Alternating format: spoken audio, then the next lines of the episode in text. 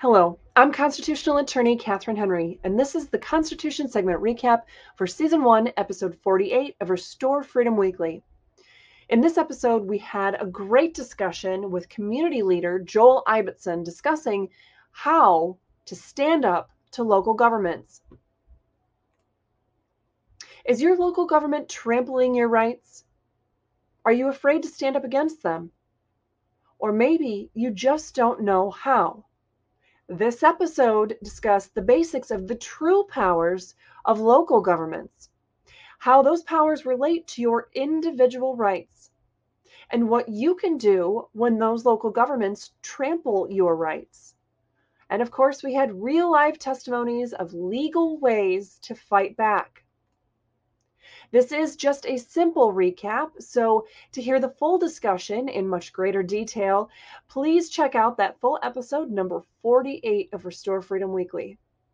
Now, the basics governments are instituted to protect our God given rights. Yes, we get our rights from God, not the government. And, well, the government, the government has no rights. In fact, the government only has those powers which we specifically delegate to it. We, the people, created our very Constitution and form of government. The U.S. Constitution is the supreme law of the land, and that means that no government action, no state law, no state constitutional provision, no federal law can violate the Constitution. If it does, it is void. This means that government cannot act unless there is a specific power granted in the US Constitution to it. Government is prohibited from doing anything that violates the US or state constitutions, and every government official is sworn to that constitutional oath. Now, from a different perspective, something we haven't really co- covered in this perspective perspective before this week is that federal government only has those powers that we delegate to it in the US Constitution, while state government only has those powers delegated to it in either the US or state constitutions. But local government doesn't have any powers delegated to it in the US Constitution, and so only has those powers delegated to it in a state constitution. We talked about two different state constitutions, Florida and Michigan, as just points of examples or points of reference, but the same discussion would be had regardless of what state you're in. There's going to be provisions on local government. So, in the Michigan Constitution portion of uh, township government, uh, all it really says is that those entities will have the powers and immunities prescribed by law or provided by law and uh, there are some issues with that that we went into a little bit more detail in that full episode. But for city and village government, the Michigan Constitution says that they have the power to adopt resolutions and ordinances relating to municipal concerns, municipal property, municipal government, and of course, they are subject to the Constitution and the law. Also, if you can look at the Florida State Constitution and their section on local government, you will see that municipalities have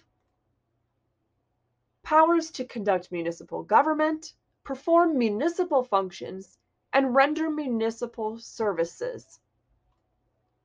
We also wanted to uh, make sure you still had the reference that we have covered in prior episodes of the parts in state law where they talk about municipalities and what those local governments can and cannot do. And so we have the chapters from the Florida state statutes as well as Michigan statutes that specifically talk about that. So, a municipality's powers are to provide infrastructure like waterways, roadways, utilities, and to protect our individuals individual liberties so that in the exercise of my rights I'm not interfering with your exercise of your rights. But municipal powers, do they supersede individual rights? Well, a homeowner's rights is an example of something we need to consider when thinking about municipal powers. So there's the right to equal protection, there's the right to due process, the right to privacy from the government. The right to criminal trial rights might be involved if you have an ordinance uh, violation that would involve any kinds of criminal penalties, unenumerated rights, and our rights to no bills of attainder. We also must keep in mind the concepts involved with due process. And it, of course, starts with the US Constitution being that supreme law of the land.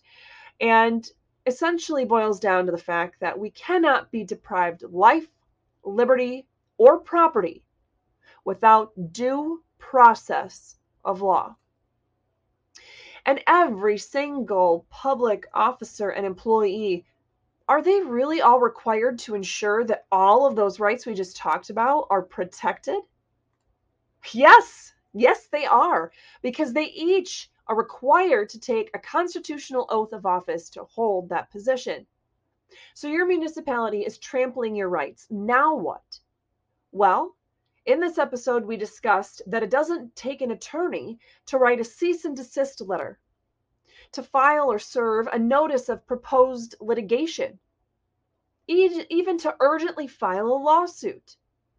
And certainly, the average Joe could speak at city council meetings, find and join with others that are similarly harmed by the local government, send out press releases, or utilize a strategic social media campaign. And we talked about specific examples of how real average people were able to make a difference with, with each of these types of activities.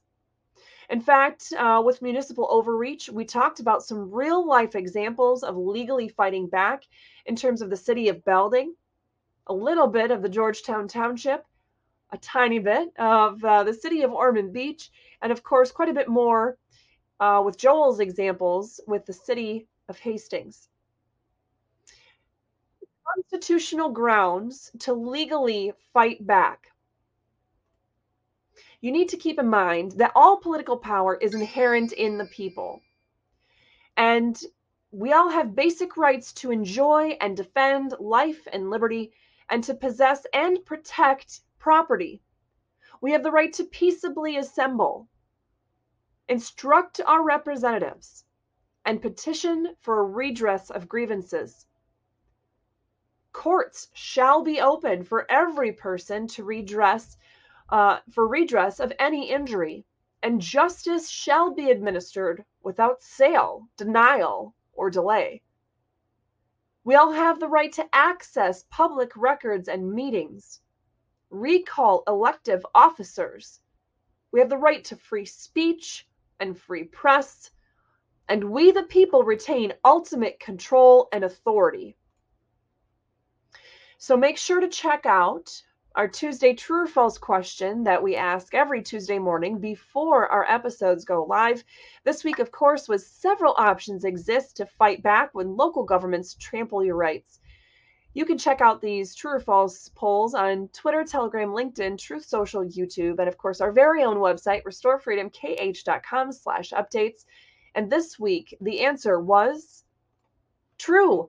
Although many are afraid to stand up to local governments, there are several effective ways you can fight back when your rights are trampled.